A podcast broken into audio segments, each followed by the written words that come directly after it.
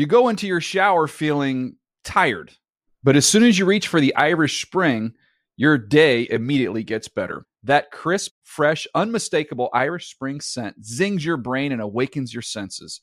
So when you finally emerge from the shower, 37 minutes later, because you pay the water bill so you can stay in there as long as you want, you're ready to take on the day and smell great doing it. Irish Spring Body Wash and Bar Soap. Fresh, green, Irish. Shop now at a store near you. And now, Move the Sticks with Daniel Jeremiah and Bucky Brooks. What is up, everybody? Welcome to Move the Sticks. Daniel Jeremiah joined by Bucky Brooks. And Bucky, we are inside a week before we get to Cleveland for the 2021 NFL Draft. And I cannot wait for this thing to finally get here. Yeah, DJ, it's really exciting because we're less than a week away. We've speculated about the players, we've talked about the picks and the potential trades that could happen. But now we're close to being able to see what is going to actually happen. And then we have the fun part of then issuing out grades and doing all that other fun stuff. Now, tell everybody what we got on the show today. We got jam packed show today, Buck. Yeah, jam packed show today. So, first, we'll talk about Trevor Lawrence 360, fantastic uh, segment that we have uh, with people to know him. We also will go on and talk about uh, Zach Wilson and what has been the result of his rise, why he's really shot up the charts. And finally, we're going to take the Patriots into the body shop and make sure that we get them fixed and ready to go so they can return to being one of the top teams in the AFC. I love the body shop, man. Uh, we get the Patriots in there, see if we can't fix them up a little bit. Uh, but before we get to all that stuff, I, I, do want to talk about some recent events here. Trey Lance had his second pro day, uh, Buck. Not, not a lot of teams were there. It was basically a showcase event. When you think about the 49ers, the Falcons, uh, the Broncos, the Patriots kind of being the main teams there for that workout. What, what do you think could be accomplished in this second pro day? Well, I mean, I think the second pro day is all about uh, Trey Lance being able to show people up close and personal what he could do in their offense. Obviously, you understand that teams talk to the private coaches, and so they can script the workout to kind of check off some boxes in terms of, hey, let's see him on the move. Let's see him do some of these play action stuff. Let's see him throw some of these concepts. I think Trey Lance was able to just kind of bring some of that imagination to life, some of the creativity that offensive coordinators may have when thinking about how they can utilize him well, let's see him do it on the field. Now we really have a clear picture for how we could utilize him within our system. Plus, it's another opportunity to be around the guy, right? You can get a chance to see what his presence looks like, what his uh, leadership looks like with his guys out there uh, on the field. So, valuable experience for those teams that went there to check it out. And when we look at Trey Lance and how high he can go, uh, look, I think I think it's in play. He's in play there at number three with the with the 49ers. However, I think that's the ceiling, right? Because the guy that's going to go number two to the New York Jets, I think we have a pretty good idea of who that guy is. Can you talk a little bit about your first impression of Zach Wilson when you met him? He's got a real firm command of the offense. He knows what he's doing, and he's got this gleam in his eye, this excitement for the game. People see that and go, ah, "All right, I think I think something really cool is about to happen." Wilson is going to uncork for the end zone, and he drops it in beautifully. It's been great to see his development as a player. He's always been really special in terms of athleticism and how much he loves the game, his approach, and his drive towards becoming the best he can be. I don't care what sport it is, there's intangibles there that some people have and some players don't. Zach has those intangibles. Those are things that you have to do on the fly to make something out of nothing. Wilson will throw. That arm strength lays it right in there. The same fast twitch he has in football, he had that on the basketball field. Really competitive, good leadership, and he has a definite swagger in how he carries himself. He liked to run guys over in high school. And that's why he's where he's at right now is because no shot's a bad shot. I can get by anybody. and to be at the level Zach's at, you you have to have that. Wilson to the back corner. Touchdown BYU. Wilson toward the end zone and it is caught. Touchdown. When I wrote in my notes while I was evaluating him, I wrote down the natural. He can play on script or off the script. At any time he can make that game-breaking play. He doesn't need to force that ball on second down. He's never met a throw he didn't like and and he's never uh, seen a, a, challenge that he was afraid to rise to. I love Aaron Rodgers, but I think Zach is a far superior athlete.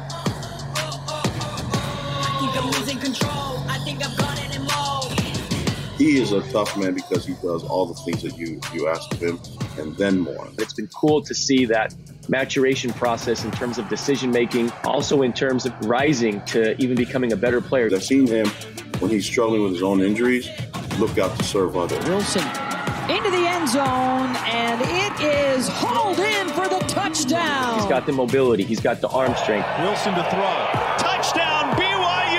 Touchdown, BYU! For me, it was like, okay, this guy's got it. He's got a high level of competition, and I like his leadership. He has the ability to make you pay. Play fake. Toward the end zone. That's another knife right there. He is one of the top athletes I have ever coached. Oh, that is exciting. I cannot wait for this one. That's where we take a complete look at Zach Wilson's rise from those who are closest to him. Uh, make sure you check out NFL.com, podcast, Spotify, Apple, or your favorite podcast provider during draft week to download this episode. In the meantime, the Trevor Lawrence 360, it's currently out right now. Um, Buck, I don't know about you, man, but I, to me, first of all, the team did a phenomenal job putting that all together with, with all these conversations we've had and, and, and accompanying with the video here. But uh, when you watch him on the on the court, I, I got a little geeked up a little bit seeing him go to the left, uh, dusting that one off, a little euro step, and then gave me a little left. That was nice. hey, he is a fantastic athlete. I think the athleticism shows up on the football field, and we have talked to several coaches about uh, multi-sport athletes playing the quarterback position. Uh, they've talked about basketball players and the vision. And when I look at Zach Wilson, I do believe he has satellite vision with eagle eyes, meaning he sees the entire field, but he's able to lock in and focus on his reads. That is something that some young quarterbacks are not able to do. And so when you take that and you complement it with his arm talent and his ability to operate on the move because of his athleticism, man, he's a tough quarterback to defend. And I think it's one of the reasons why the Jets coaching staff is very, very excited about what he could do if they select him. Over the next two drafts, uh, the Jets have 21 picks in this draft and in the following draft. So if he's going to do something Sam Darnold wasn't able to do, which is be successful there with the New York Jets, they're going to need to hit on these picks. The good news, Buck, you look at the just sheer volume of picks that they have. You look at the two ones this year, um, then you flip over to next year, two ones, two twos. I mean, they have a lot of resources. Where would you suggest they go with these other resources, provided they do what we assume they're going to do and take Wilson at two? Well, you know, like like DJ, when when I think about it, I think the first year has to be all about upgrading the offense to make the quarterback very, very comfortable. Um, so we can talk about um, Zach Wilson comes in. You need another playmaker at running back. Uh, they tried to add playmakers at wide receiver, but I would take a, another flyer on a wide receiver. Upgrading the offensive line. If you can find a playmate to go opposite Mekhi Becton, now you can run the football. You can throw comfortably off play action. Those things will work the first year has to be about the commitment to Zach Wilson and making sure that he can get off to a fast start. Yeah, I would love it if if they could come out of the first three rounds. Again, this year they do have two threes as well as those two ones. If they could come out of that with two offensive linemen in the first three rounds that I think can be starters, you've got Mekhi Becton there. Now you've got a young nucleus of that front you can build around and protect him. And, and I, again, I would I would tell Coach Saleh and the defensive staff, guys, we, we went out and got you Carl Lawson. We, we did the best we could right now. You got to make do with what we got because we have to load up on offense to get them up and running on that side of the ball. But again, uh, just to kind of summarize it here, we do believe Zach Wilson is going to be the second pick, but his success is going to largely depend on what Joe Douglas is able to get accomplished with those other 20 picks over the next two drafts. Uh, all right, Buck, when we look at Trevor Lawrence, we can acknowledge he's going to be the first overall pick with the Jacksonville Jaguars. So let's let's look at that first overall quarterback group and, and kind of put into context where Trevor Lawrence would slide in. We look at these guys that have gone uh, number one overall in the past few years. I mean, look, I think he's in the upper tier, and that upper tier, in my mind, includes Andrew Luck and Cam Newton. I would think that he is right there. Andrew Luck, Trevor Lawrence, Cam Newton in terms of coming out of college. And then the rest of the number ones, I think he's more talented. I think he is better prepared, and he has done more things on a bigger stage than those other guys. And those other guys include Jameis Winston, Baker Mayfield, Jared Goff, Kyler Murray, Joe Burrow. Trevor Lawrence is the prototypical franchise quarterback prospect that every general manager wants. He has the size, he has the arm talent, he has the winning pedigree, he's displayed the leadership skills it's really hard to nitpick his game and say, look, this is why he won't succeed.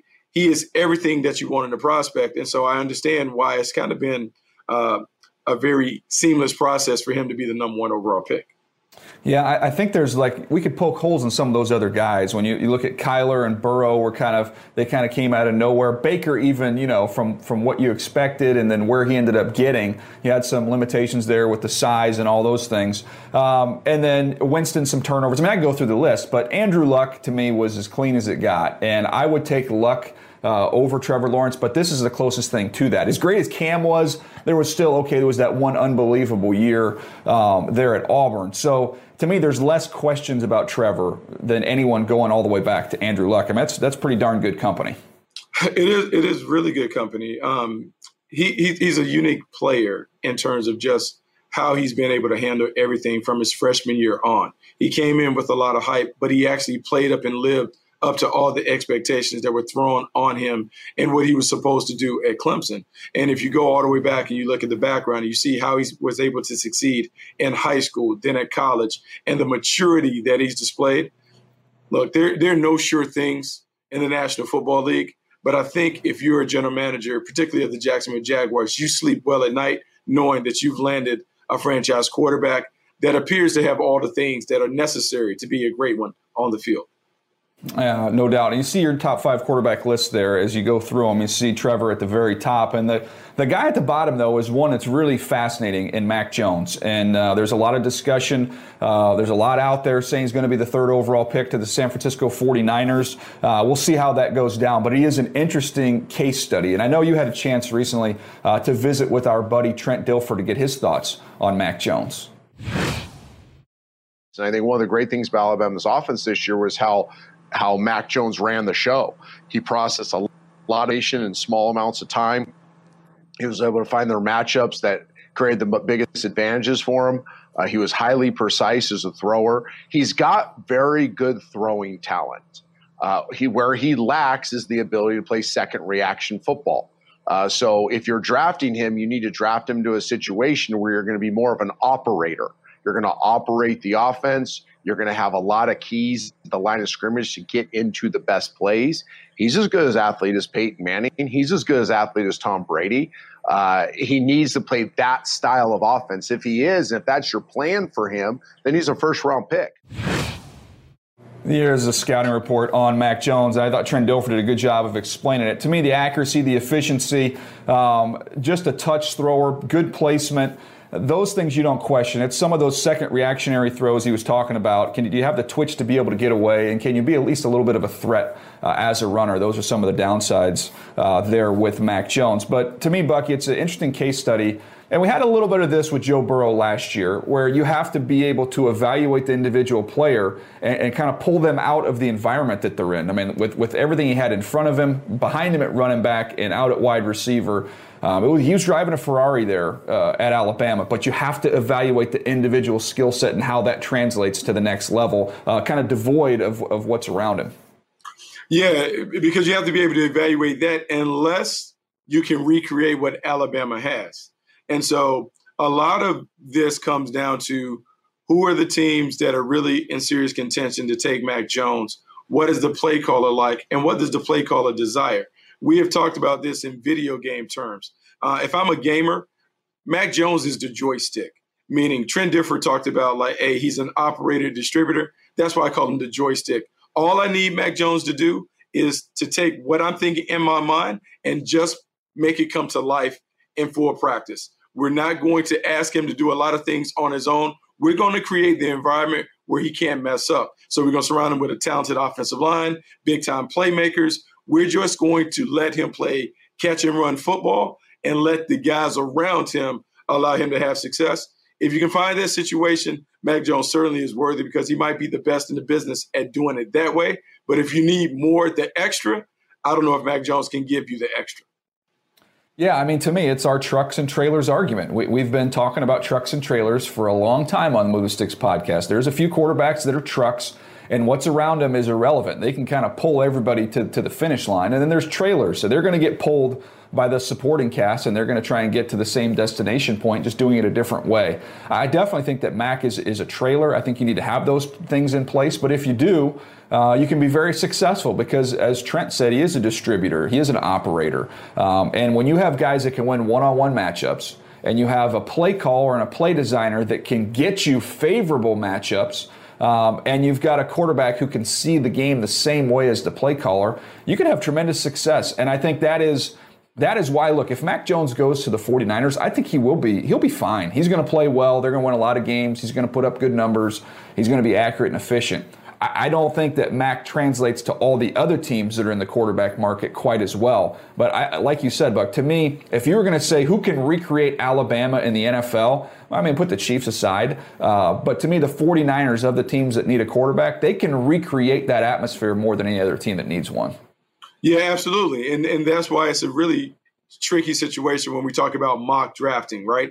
Because you can mock Mac Jones to the 49ers while also making the admission He's not as talented as Zach Wilson, Justin Fields, and Trey Lance. But what he might be is the better fit for what Kyle Shanahan envisions as his QB1 for his offense. You know, time will tell. The one thing in looking at Mac Jones in that scenario is how much better can he be at the next level? I know there's been the Tom Brady comparison, but Tom Brady has 20 plus years of cataloged experience that has allowed him to be the best of the business at uses utilizing his mind to win the pre-snap phase. How quickly can Mac Jones, after having seven collegiate starts, get up to snuff to being able to win the game using his IQ and instincts uh, to defeat defenses?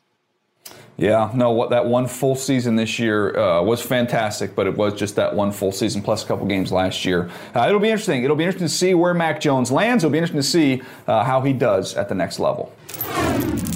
It is time to take the New England Patriots into the Move the Sticks body shop. And Buck, this is a car that ran smoothly for about 20 years. I had, had a little hiccup last year. Uh, so we got to get this vehicle back up and running here. So we've got some work to do. Yeah, we got plenty of work to do. And I think when we look at the needs, it has to start at the quarterback position. Uh, we can talk about Cam Newton and those other things, but we need quarterback to address. We need wide receiver, edge rusher, linebacker, and corner. Basically, the entire team needs to go and get overhauled. So we're to try and work on that uh, while we have them in the body shop. Yeah, we got him in the body shop. We talk about the engine being the draft. That's how you get this thing really rolling here. So, uh, for, for this exercise, Buck, I know we've talked a lot about on the show about maybe moving up potentially for a quarterback. Let's say they can't move up. Let's say the Patriots are stuck there at 15 what do they do? Oh, I think they have to address the defense. And let's go to cornerback because cornerback is the most important position in this defense because they play so much man to man. How about Greg Newsome from Northwestern? And when I look at Greg Newsome, the reason why he really fits in New England, he's a versatile player. This is a guy that can do anything that you want to see on the island. He can play bump, he can play off, man or zone. He has good instincts and awareness. To me, his game screams Patriots player. Yeah, football smarts, right? That fits right in line with what the Patriots want to do and somebody they can find and play the ball very well. Uh, we get to pick 46. Again, we, we haven't been able to address the quarterback position, and it could fall this way. So let's let's look at some other areas of need. Let's go receiver, and let's go Rondale Moore. Who you want to talk about versatility? All the gadget stuff you want to do with him, fly sweeps. You could throw him in the backfield. Um, just get the ball in his hands, and the fun begins. And this New England offense has always been at its best when it's been built inside out. Julian Edelman retires, Buck, and we can slide Rondale Moore right in. You know, he would be probably the most dynamic slot receiver that they've had, and that is an impressive uh, accomplishment when you consider Wes Welker, Julian Edelman, Troy Brown. He's the most explosive when it comes to his speed, quickness, and burst. He would give them an added dimension on offense for sure. All right. Well, can we get a quarterback here? I know we haven't got one yeah. with these first so couple we, picks. Anybody left? So, yeah, so we're gonna take one. We're gonna take Kyle Trask with the third round pick, 96 overall. And the reason why Kyle Trask is a nice fit is because we have seen him operate as a distributor in this offense. And we understand Josh McDaniels can tweak the system to make it where it is all about getting the ball out, let the playmakers do the work. They've upgraded the playmakers around the quarterback with the two tight ends, Jonnu Smith, Hunter Henry, some of the weapons on the outside. Now you just need a playmaker that can get it to them and let them go to work. I think Kyle Trask would certainly fit that role.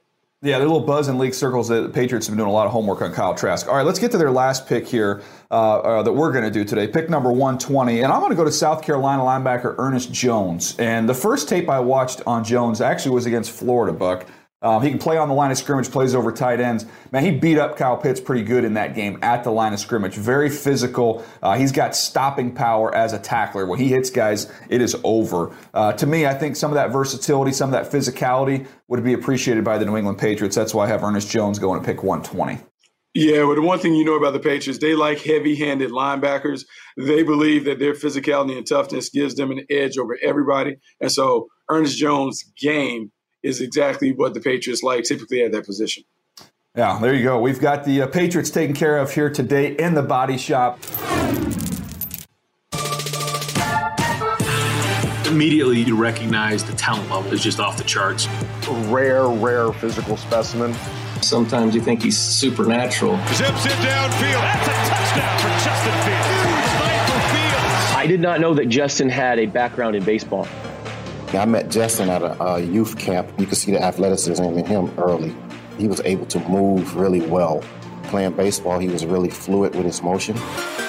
He could have went to the next level in baseball, but his heart was set on football just to watch him drop back and throw the ball down the field, you knew you had somebody that was pretty hmm. special. And anytime you have a quarterback that can throw the ball the way he could, you know that good things are in store. His delivery was already there. I hmm. think he's just a natural thrower. You know, having a quarterback like Justin Fields, you thought outside the box. First time we put in power read, he went 60 yards to the house. He was getting bored just with high school. You know, he needed a new challenge. I think the Elite 11 competition brought the best out of him.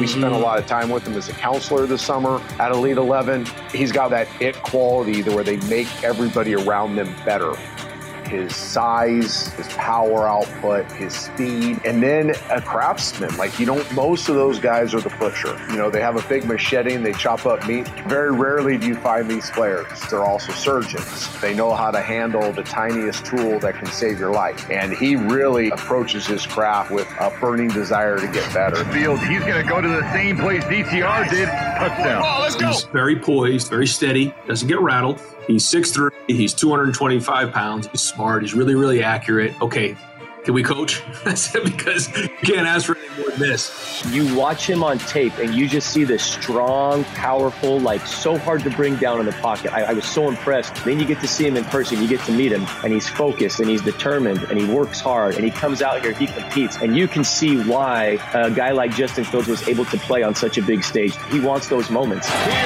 down the field.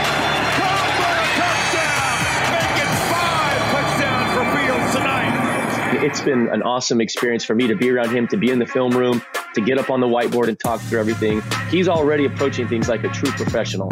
With his work ethic, his maturity, he just, it was all business. I mean, he just always wanted to continue to get better. For the back of the end zone, what a throw! I think he's one of the more competitively tough guys I've been around. And I think Justin went through adversity through the whole Georgia thing, getting here, changing schools. This is a tough, tough guy who uh, has been very dependable for us. Fields offense again has very competitive, and he'll fight you, fight you to the end. This is a position where you have to be a tough guy, physically and mentally. He's a tough man's tough guy. Uh, all the different things that's happened in his life, he's developed a grit and a resolve and a toughness that I, I will stamp it right now. He'll be a wild success in the NFL because of that. You know, the team that gets Justin's going to really like what he brings to the table. I think the potential's through the roof. He's got a huge ceiling. It's going to be fun to watch.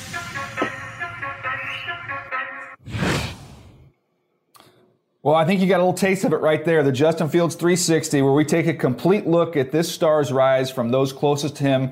It's going to be fantastic. You can check it out at NFL.com podcast, Spotify, Apple, your favorite podcast provider. That will be out draft week. Uh, all right, Buck, let's keep the conversation going here on Justin Fields and, and let's find some fits for him. Where do you think are the best fits for him at the next level?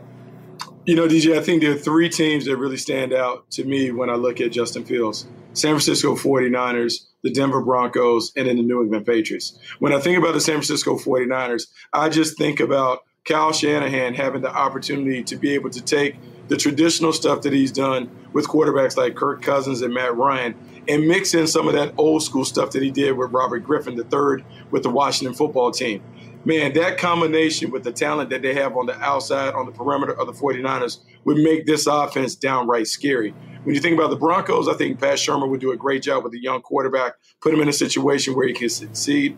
And then with the New England Patriots, making an all-out, all-in commitment to the mobile quarterback. Cam Newton is there. You now have Justin Fields to develop. They have a mentor relationship already. I just think it would provide the Patriots an opportunity to really add some sizzle to an offense that needs an upgrade. Well, can I make just a simple statement here, observation? If Justin Fields doesn't fit what you do, how about you change what you do? Uh, I mean, look, this guy has got so much ability, Buck, and can do so many different things and can expand your playbook.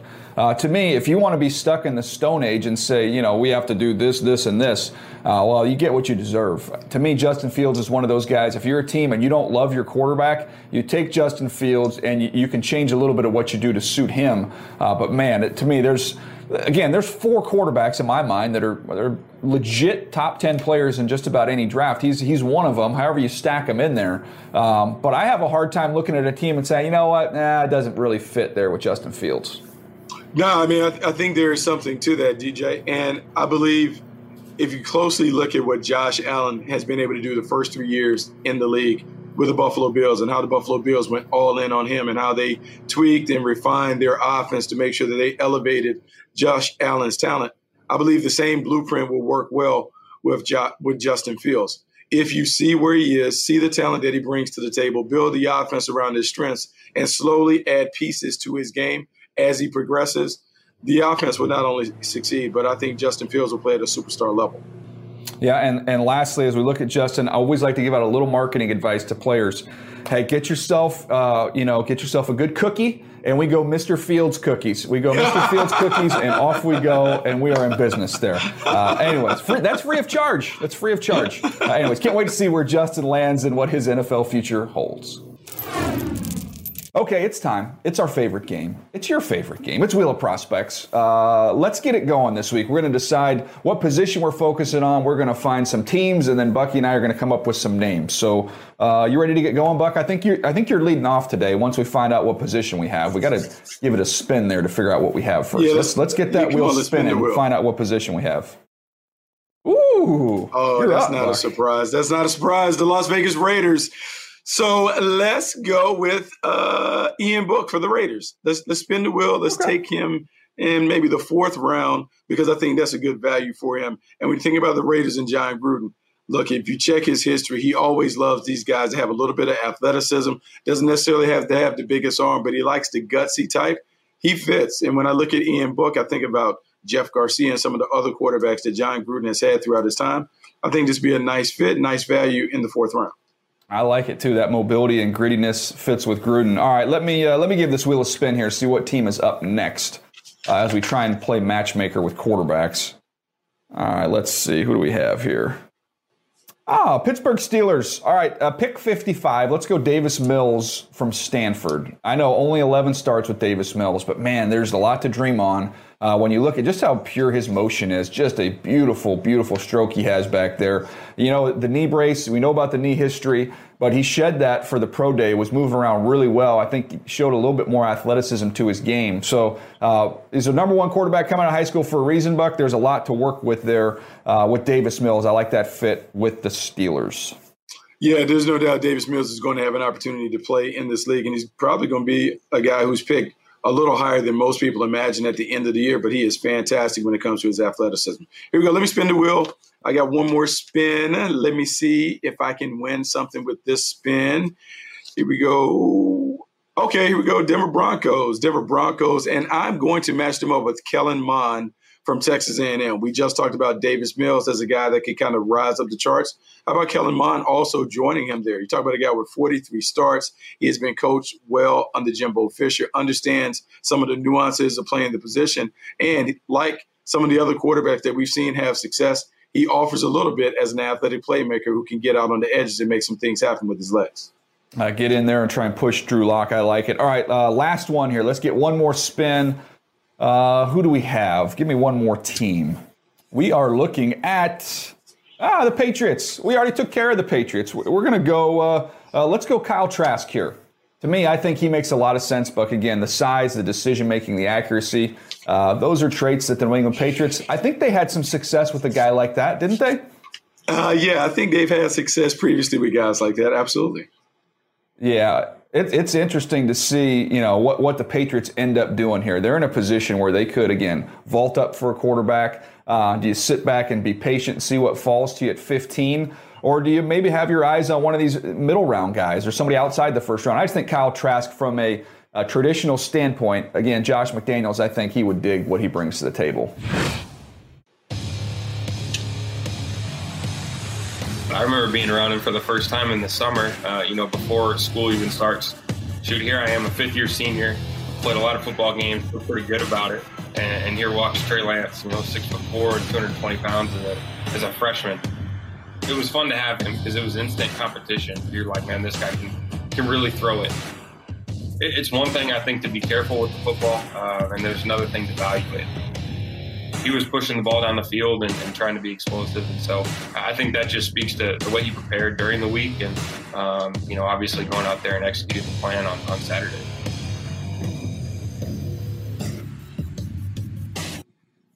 I love it when we can go pro on prospect. And look at these North Dakota State quarterbacks. Just heard Easton Stick there talking about Trey Lance. You throw Carson Wentz into the mix. Uh, how about those numbers for those three studs? That is incredible. Uh, the five FCS titles there at the bottom. Uh, not a shock to see that success. All right, we had a chance to visit with Trey Lance. Bucky and I sat down with him uh, to get his thoughts on what's ahead. Uh, this is this has been a different year for all of us, but I, I would love to just uh, go inside what your routine has looked like since the pandemic hit, and uh, and trying to get yourself ready for what is a unique one game college football season for you.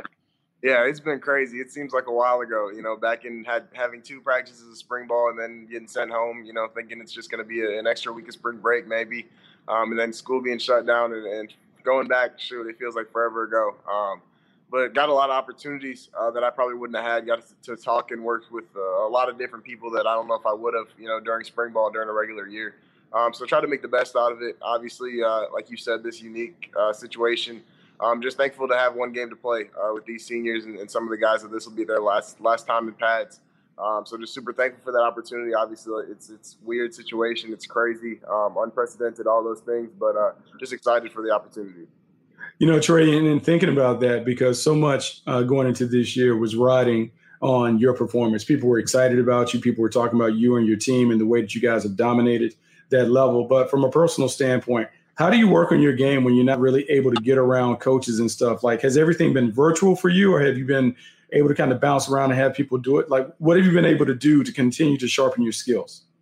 Uh, you know, during the the middle, kind of the beginning of the pandemic, obviously we were all kind of sent home off campus and everything like that. Um, but uh, you know, me being from Minnesota, uh, North Dakota was a lot more open, uh, so we can get into gyms, get on fields uh, a lot more readily than than in Minnesota. Uh, so we had a solid group of guys offensively that, that came back during that that summer period when we were before we were shut down, um, or while we were shut down, excuse me. Uh, but June first, all, all the guys on campus were back. Uh, so thankfully, we were we were able to to get testing and things like that um, through our university and our athletic department. So super thankful for everyone involved in that. But these last few weeks, I mean, it's been pretty normal for us. Obviously, you know, normal as normal as, as normal can be, I guess, during these times. Uh, but everyone's wearing masks, everyone's you know social distancing, things like that. Uh, but we've been back at practice. coaches have been around, had meetings. You know obviously I've had a few guys out, um, you know, with, with symptoms or with, you know, positive test results. Uh, but our, our health department and, and athletic department as a whole has done a really good job handling everything.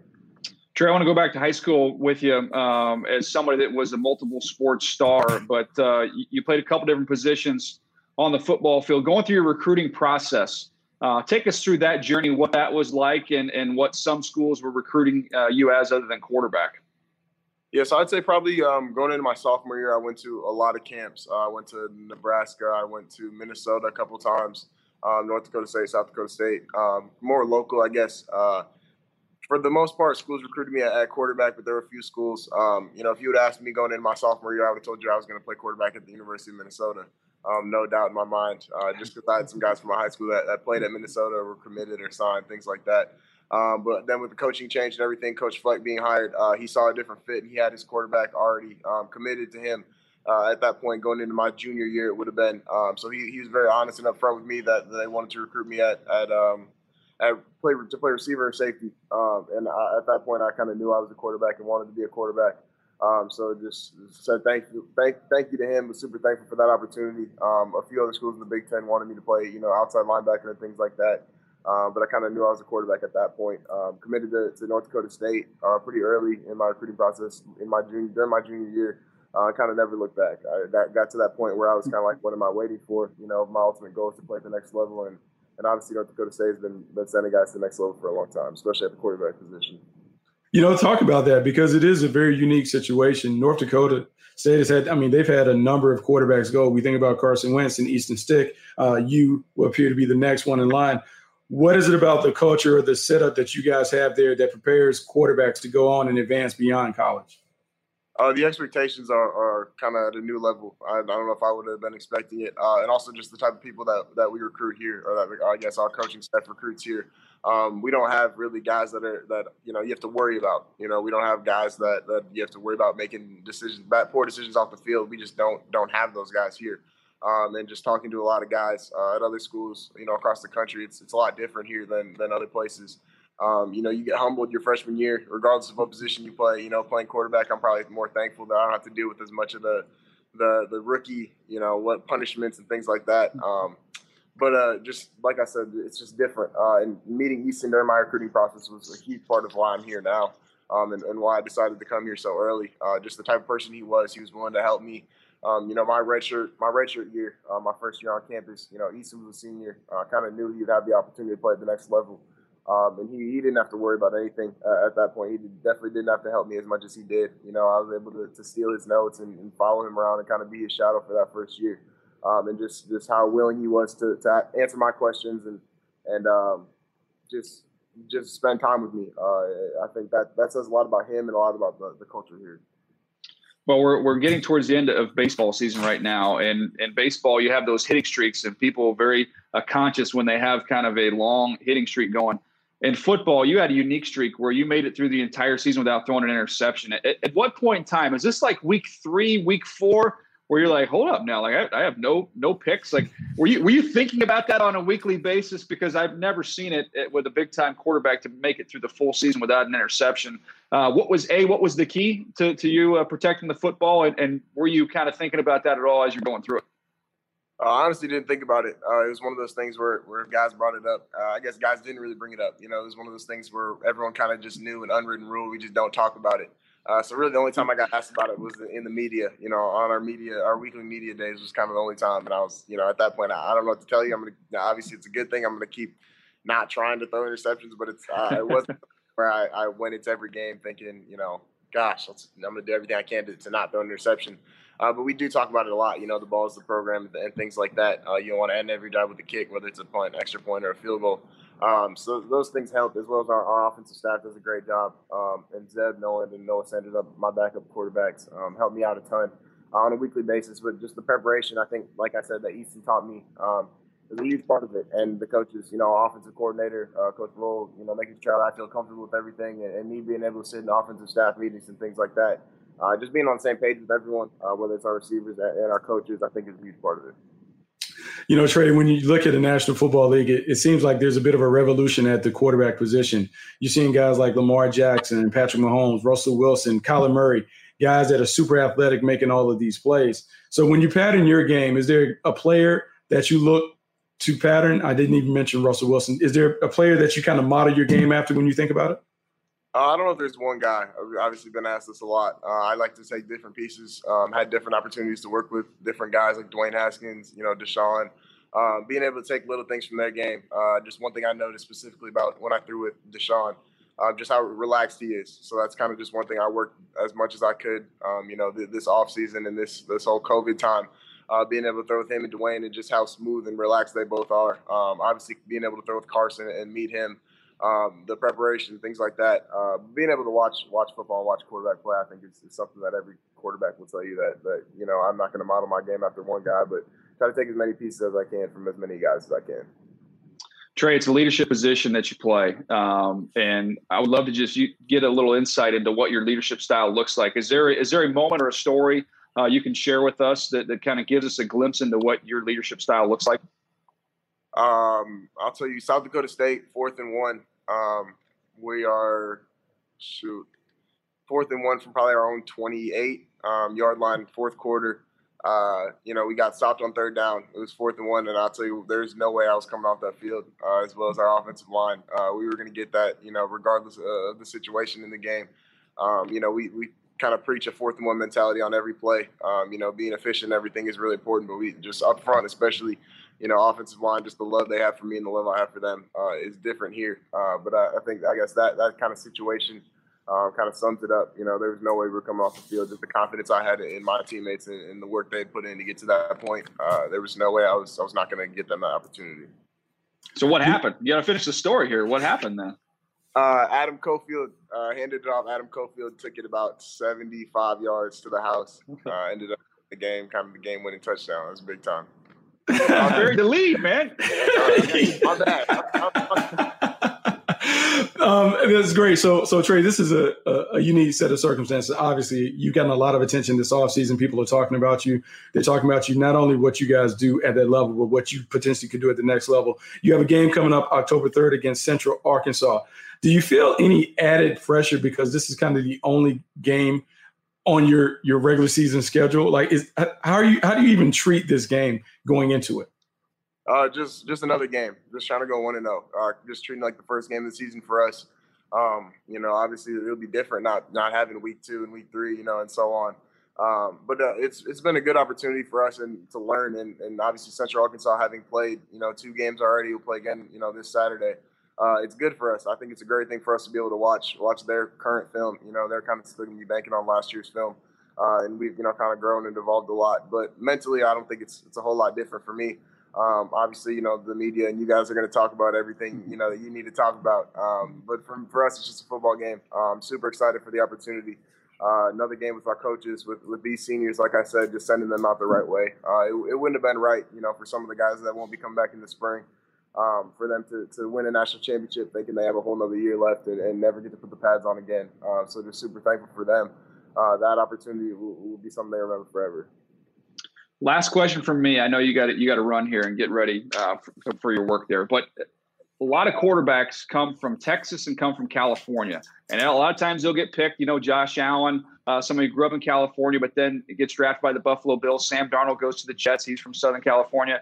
They always question, man, what are they, these guys can do when They played in cold weather games. I would imagine spending your time in Minnesota and North Dakota, you have your fair share of cold weather stories. Give me your best cold weather game story that you got? Ooh, I mean, there's plenty. You know. so uh, thankfully, I didn't. I didn't have any too bad games. Uh, there were some. There were some practices where I was questioning a lot of things um, this year. But uh, my senior year, my last game, my senior year, actually, uh, it was, it, was, a snowstorm. It was a blizzard uh, back in high school. So I would say that was probably the worst, the coldest experience I've had in the game. Uh, but being up here, you know, we have a kind of a, a, rule that your freshman year, your your freshman year, you you can't wear sleeves to practice at all. So you're in short sleeves regardless of, of what the temperature is. Uh, so that was probably one of the one of the toughest things. You know, you're going out to practice and you already don't want to go out there because it's cold. Um, and then I see Easton Stick and, and all the other quarterbacks in, in hoodies uh, and sweatpants. you know, freezing my butt off. So uh, definitely had some of those experiences, but you know, I'm better for it now. That is phenomenal. Hey, man, you've been very generous with your time. We're going to be catching up with you as we go through the spring here, and uh, we'll be in touch soon, man. Absolutely. Thank you guys so much. Well, Buck, what, what do you think, uh, Trey Lance, as we head towards the draft? Hey, look, man, I think he's one of the more talented prospects that we've seen. I think your comparison, you made this comparison a while ago. The Donovan McNabb comparison is really valid because I think when you look at the way Trey Lance has played, the way his size, his athleticism, his IQ, very, very similar to Super Five that played in Philadelphia for a long time. Uh, no doubt. All right, this has been a fun episode today. Remember, you can look right down below us here. You can download the Move the Sticks podcast. Uh, you can find us NFL.com slash podcast, Spotify, Apple, or your favorite podcast provider. And keep an eye out for the Justin Fields 360 episode. That drops Sunday. Zach Wilson 360. That will drop on Tuesday. We'll see you next time right here on Move the Sticks.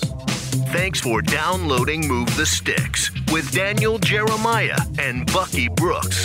For more, go to nfl.com slash podcasts.